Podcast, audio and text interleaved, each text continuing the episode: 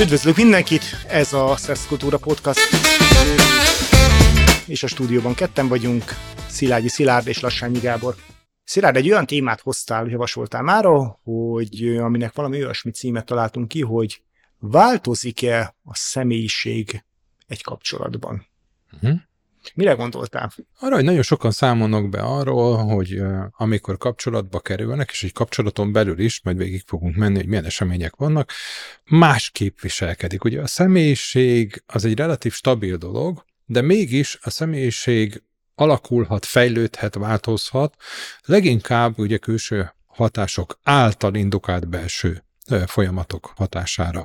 Magyarul az érzelmeink, a gondolkozásunk és a viselkedésünk, ezek valamilyen módon alkotják a személyiségünket, és bizony van olyan, hogy másképp reagálunk dolgokra, akkor, hogyha mi kapcsolatba kerülünk valakivel, vagy megházasodunk, vagy gyerekünk születik, mint annak előtte. A személyiségnek ez a fajta módosulása vagy fejlődése, ez nem csak a korhoz, hanem magához a kapcsolathoz is köthető.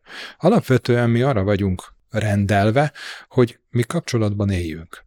Ez nem feltétlenül egy párkapcsolat, de ugye az evolúció során is, akár az evolúciós, akár a kreacionista változatot nézzük, arra programoztak minket gyárilag, hogy mi közösségben éljünk. És nekünk a közösség jelenti azt az egyik stabilizátort, amivel mi tudjuk szabályozni a belső rossz érzeteinket. És egészen nyilvánvaló, hogy egy kapcsolódás valakihez, az nekem egy szabályozó tényező lesz az életemben.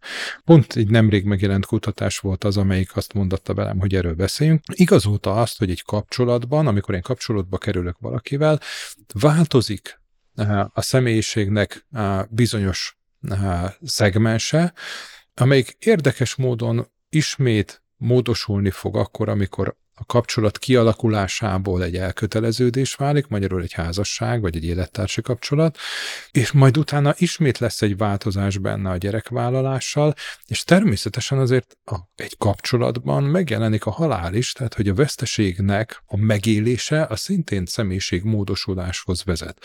Érdekes módon a nyerességgel járó életbeni változások, tehát a kapcsolatbani változások, azok általában kevésbé intenzívek, és kevésbé tudatosulnak, de ugyanúgy rögzülnek, mint a veszteséggel járó kapcsolati események, amik nagyon erős e, érzelmeket váltanak ki, és a hatásuk az inkább hosszú távon jelentkezik. Értem, ez tök izgalmas téma. Azért így az emberbe felmerül, hogy nyilván van egy kiemelt szerepe az emberek életében egyfajta párkapcsolatoknak, vagy társkapcsolatoknak, de hogy azért ez gondolom, hogy ez, ez, ezek a típusú dolgok, változások, ezek bármifajta mélyebb kapcsolódásokban ugyanúgy van. megvannak, tehát nyilván szülői, vagy komolyabb baráti, vagy mélyebb baráti, vagy egyéb, egyéb kapcsolatokra ez ugyanígy elmondható. E- Ebben hát hiszen egy terápiás kapcsolatban is változó. Igen, persze. És milyen irányok léteznek? Hogyan változhatnak az emberek? Mik azok, mik, mik azok, amiket kvázi normálisnak, vagy legalábbis pozitívnak tekintünk, és mik azok, amik, amik inkább valami fajta indikátorai annak, hogy nem jó helyen vagyunk. Mondok egy nagyon, nagyon egyszerű példát. Hát azt találták, hogy a, a gyermek születése az az extroverziót, vagy a kifele fordulást, azt, azt csökkenti. Aha. Az a fajta mérőszám, amelyik a befele fordulást, vagy a, kife, a külvilág felé fordulást méri, az azt mondhatta, hogy a gyereknek a megszületése, és itt nem csak nőkről beszélünk, hogy nő-férfi diádról beszélünk, vagy adott esetben férfi-férfi, nő-nő diádról beszélünk. A egészséges változás az az, hogy egy külvilág felé való orientációból elkezdek a családom fele uh-huh. orientálódni, amelyik a a gondolkozásbeli viselkedési változásokban tetten érhető. Ezek tartós változások? Ezek általában tartós Aha. változások, igen. Azt mondtam, hogy ez egy pozitív, ez egy nyerességgel járó uh-huh. változás, amikor megszületik egy gyermek, az egy nyerességgel uh-huh. járó változás. Nyerességgel e, járó változások azok nem mindig ilyen nagyon erőteljes e, érzelemmel, de egy aránylag stabil változást uh-huh. fognak létrehozni, és ugye erre mondta, hogy a veszteséggel járó változások pedig egy nagyon e, erőteljes azonnali ingerrel, hogy egy haláleset például, vagy egy vállás, tehát erről is kell beszéljünk, hogy egy vállás is milyen módosulásokat okoz, és utána az úgy stabilizálódik, hogy egy kicsit közép vagy hosszú távon uh-huh. Uh-huh, uh-huh. És milyen egyéb hatások vannak még, amik tipikusak, mondjuk egy korai kapcsolatnak a korai szakaszában? A korai kapcsolat, amikor a kapcsolat kialakul, akkor általában az együtt jár valamiféle stabilitás, tolerancia, e, egy másik iránt való nyitottságnak a megjelenésével. Ez nagyon érdekes dolog, hogy akkor, amikor én kapcsolatba kerülök valakivel, akkor van egy eufórikus állapot, nagyon sokan ezt hívják uh-huh, szerelemnek. Uh-huh. És ez a fajta biztonságérzet engem nyitottabbá tesz arra, hogy én befogadjak új dolgokat.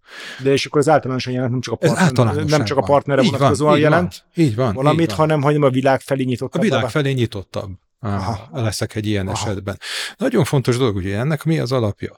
Tanulni akkor tudunk, amikor mi biztonságban érezzük magunkat. Amikor van egy kapcsolat kialakulóban, akkor bennem az az érzet keletkezik, hogy én most biztonságban vagyok, hiszen kapcsolódtam egy másik uh-huh. emberhez, és ezáltal a kapcsolódás által én, én már nem vagyok mondjuk egyedül a világban, vagy biztosíthatom magamat arról, hogy ez az ember itt lesz velem, és ez nagyon fontos dolgot mondta, hogy ez mindegy, hogy egy egy kialakuló baráti kapcsolat, vagy egy párkapcsolat, de mi alapvetően párkapcsolatról uh-huh. beszélünk, de szerencsés esetben pont egy terápiás kapcsolat is erről szól, hogy biztonságban tudom tartani. De én mondjuk a személyes megéléseimben szerintem például egy jó minőségi baráti körnek a fölállása mondjuk kamaszkorba, vagy hasonló, uh-huh. ez ugyanezek a tényezők. Ugyanezek a tényezők. tényezők megvannak, tehát Igen. ugye szépen lassan az ember azt találja magát, hogy egy jó baráti körbe van, ahol, ahol, ahol, ahol hasonló, elfogadják, igen. az ugyanaz, ugyanaz a kinyílás is ugyanúgy tud lenni. Így van. Ez szerintem egy nagyon fontos dolog, ugye, amiről beszélt beszéltél, az ugyanaz, hogy amikor én találok egy baráti kört, ahol én biztonságban érzem magam, és a biztonságot alapvetően az elfogadás jelenti,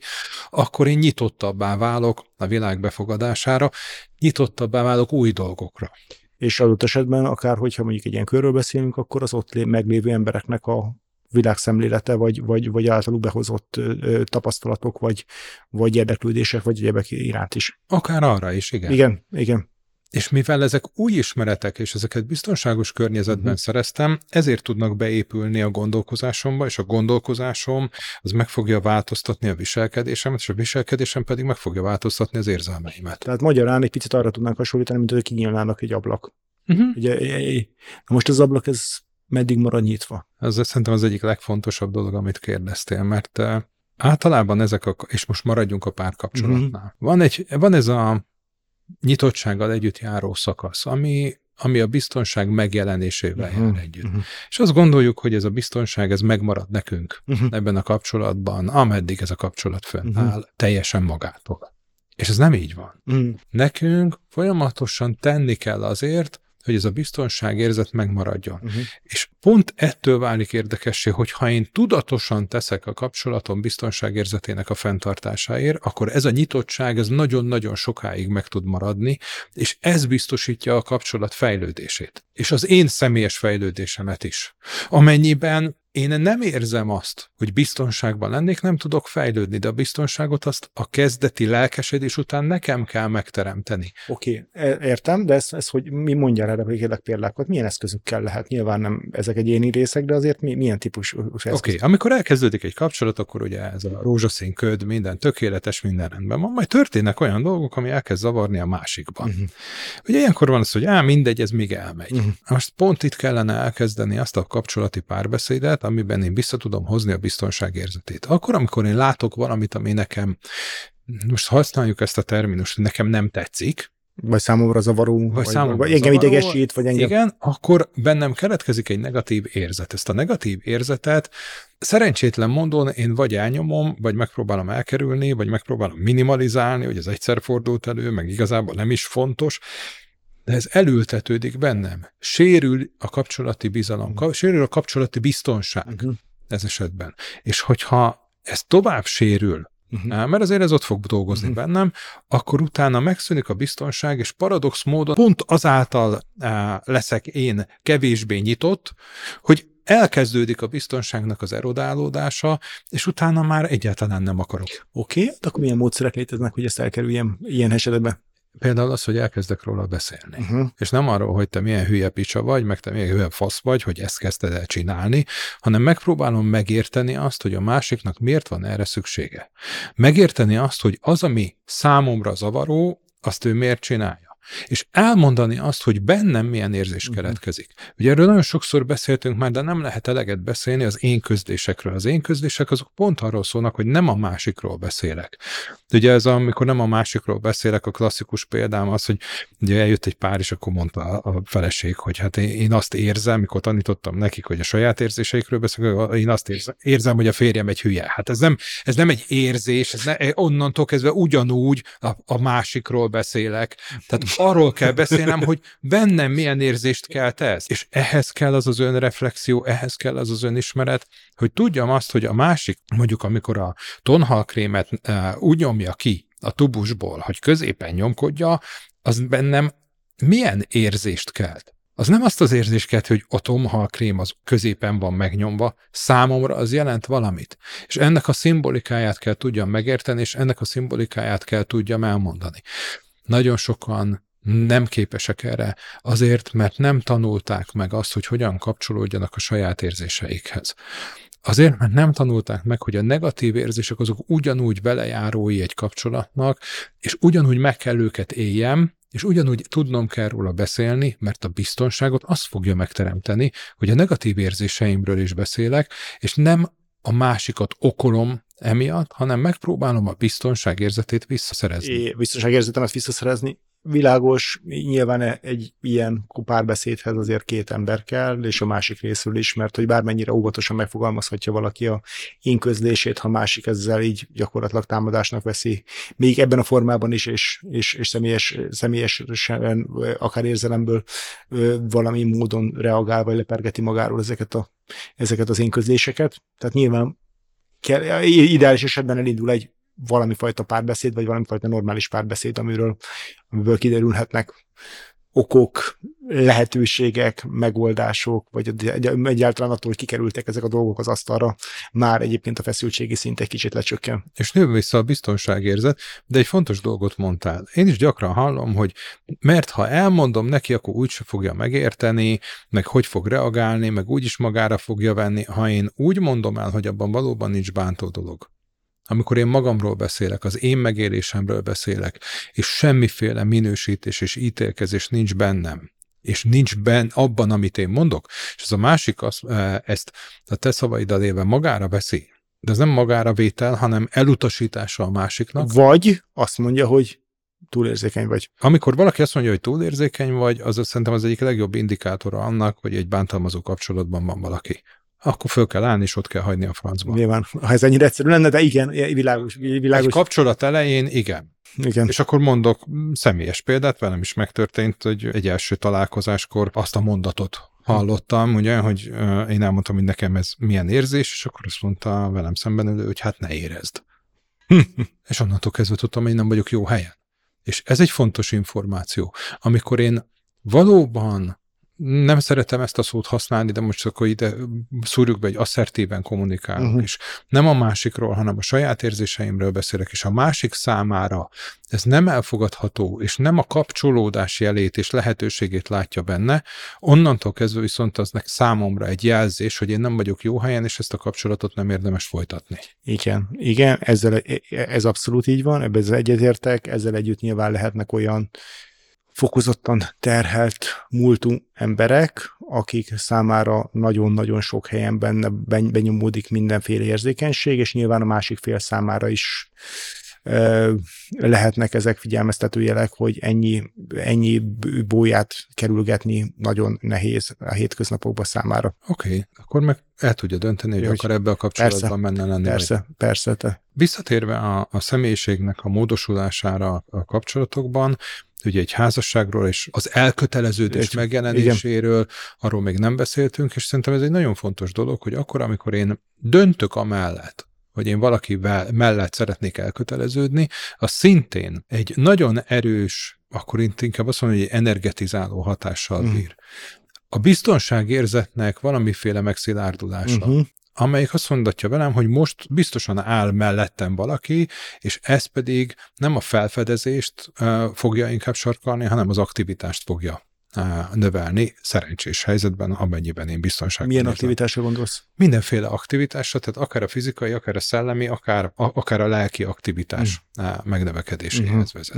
Uh-huh. De van egy olyan rész, ami, ami megkerülhetetlen, hiszen Magyarországon a házasságoknak jelentős része vállással végződik, de vállásban is megszületik egy személyiségmódosulás. Hozzám fordulóknak például egy férfiak jelentős része bántalmazó kapcsolatban él, vagy élt, és amikor ezt fölismerik, akkor például ők elkezdenek jobban határt húzni. Tanulnak abból, ami történt velük, és módosítanak a, a gondolkodásokon, módosítanak a viselkedésüken, ez viszont visszaadja a kontrollérzetét, és határozottabbá teszi őket. Tehát aki egyszer megégette magát, az később elkezd jobban tartani a tűztől valami. Hát én azt, azt gondolom, hogy ez egy nagyon-nagyon leegyszerűsítő magyarázat. Nem, aki egyszer megégette magát, és nem érti meg, hogy miért ne égette magát, az tartani fog a tűztől. Aki megégette magát, és tudja, hogy miért égette meg magát, és hogy lehet ezt biztonságosan csinálni.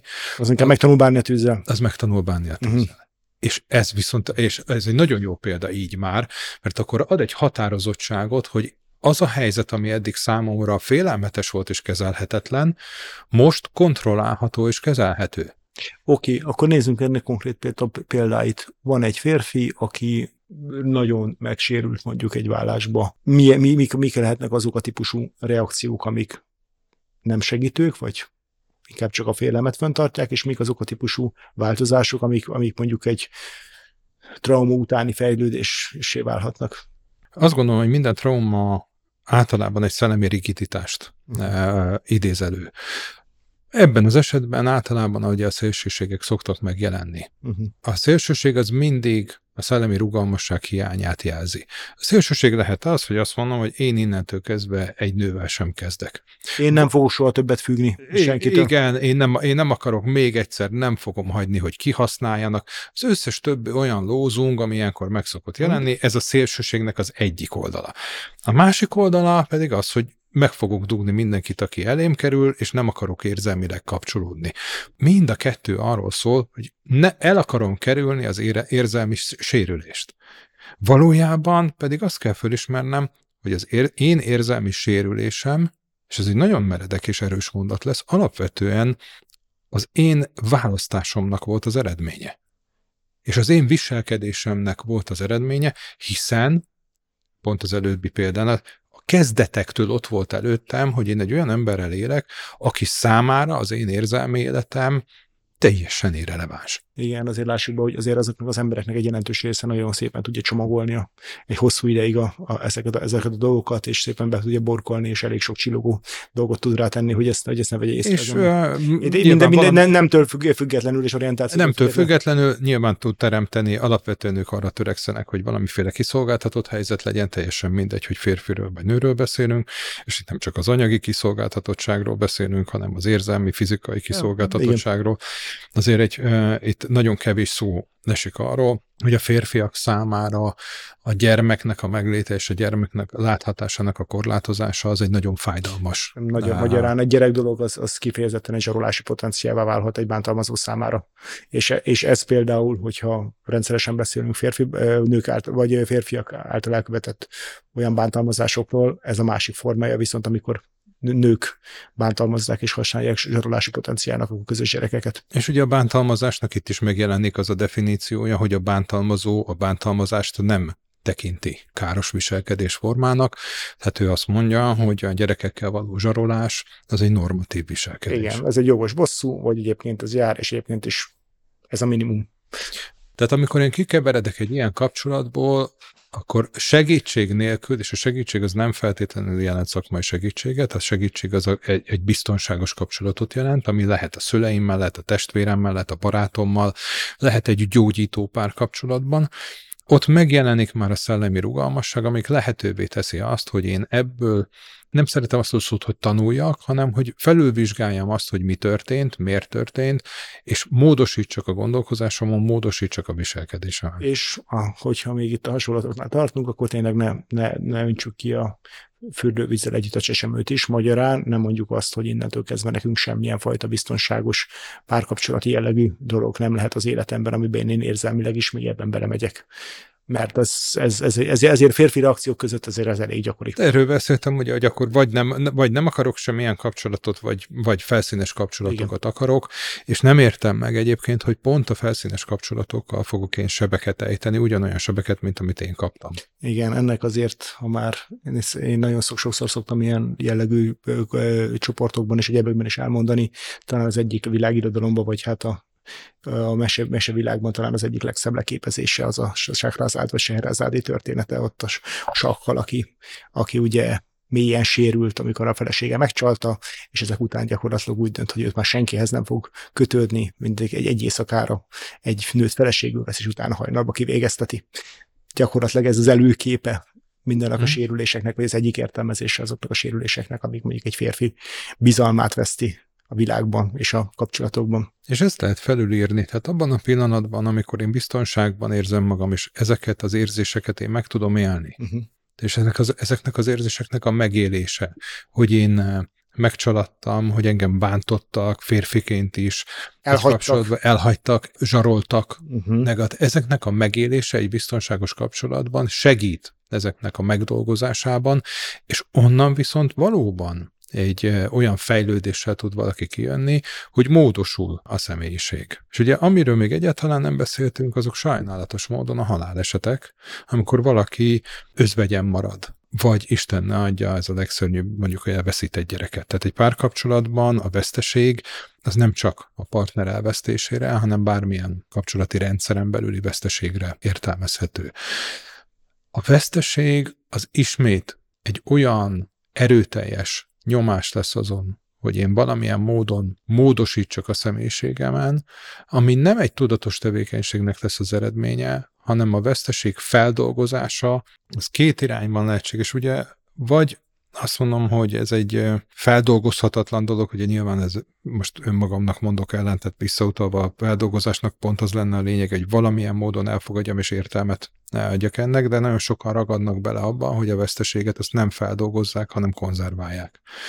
Tehát ez a két output lehetséges, hogy konzerválom ezt az állapotot, vagy megreked egy gyászfolyamat, így nem egy végigvitt gyászfolyamat lesz, vagy pedig eljutok az elfogadásig, és ennek lesz egy minősített formája, amikor azt mondom, hogy ennek van egyfajta értéke, értelmet adó aspektusa az én életemben. Uh-huh. Igen, bár azért itt a halál kapcsolatosan sokan vallják azt, hogy igen, lehet bizonyos szinten feldolgozni a halált, de hogy alapvetően sem az idő, sem, a, sem egy csomó minden ezeket nem gyógyítja be, inkább valahogy körbe lehet ezeket nőni, és, és, és, és, és rá lehet nézni, és, és, és minden módon valahol elfogadni a végeredményben a, a valóságot. Most elmondom azt a példát, amit nekem tanítottak, uh-huh. és szerintem ez egy nagyon szemléletes dolog uh-huh. volt. A példa az úgy hangzott, hogy van egy kartondobozom, uh-huh. amiben egy felfújt lufi van. Uh-huh. És a felfújt lufi jelképezi a gyász fájdalmat. Uh-huh. És amíg a gyász az friss, addig a lufi az hozzáér uh-huh. mind a hat oldalhoz. És ez egy óriási uh-huh. fájdalom. Majd a lufi elkezd ereszteni uh-huh. ebben a dobozban, már kevésbé ér hozzá, de egy picit megmozgatom a dobozt, hozzáér. Majd még jobban ereszt, még jobban, ez egyre jobban kell rázzam, ahhoz, hogy a fájdalom megjelenjen.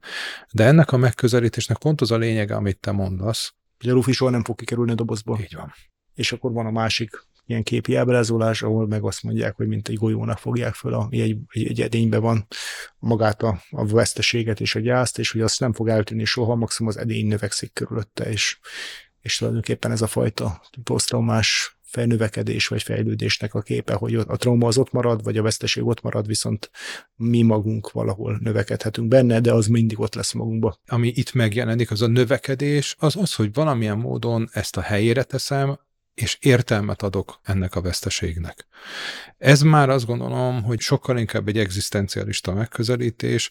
Az értelem az nem feltétlenül az, hogy ez egy jó dolog, és ezt ne keverjük össze. Egy haláleset, a szüleim halála, a gyerekem halála, egy szerettem halála, egy barátom halála, soha nem lehet jó. Soha nem lehet jó.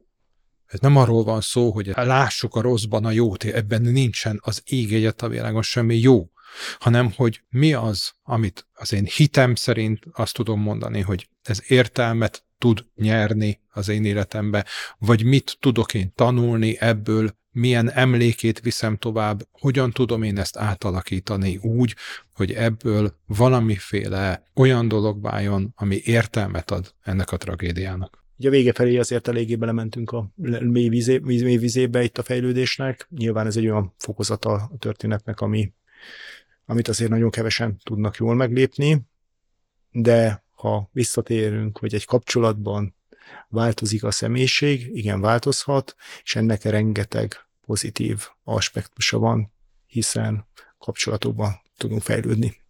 Biztonságos kapcsolatokban, Biztonságos kapcsolatokban tudunk fejlődni. Köszönjük szépen, ez volt a mai Szexkultúra Podcast, és hogyha véleményetek, kérdésetek van, esetleg témaötletetek lenne, akkor keressetek minket a Facebookon, Instagramon, vagy pedig e-mailben. Köszönjük szépen a figyelmet!